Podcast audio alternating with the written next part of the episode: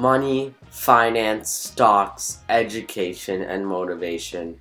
These are the five things that play in my mind every day.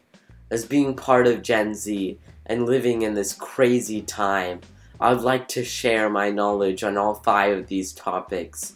Now, I'm only 15 years old and I'm truly not a professional in any of these subjects, and that is why I want you guys to learn with me through this amazing journey.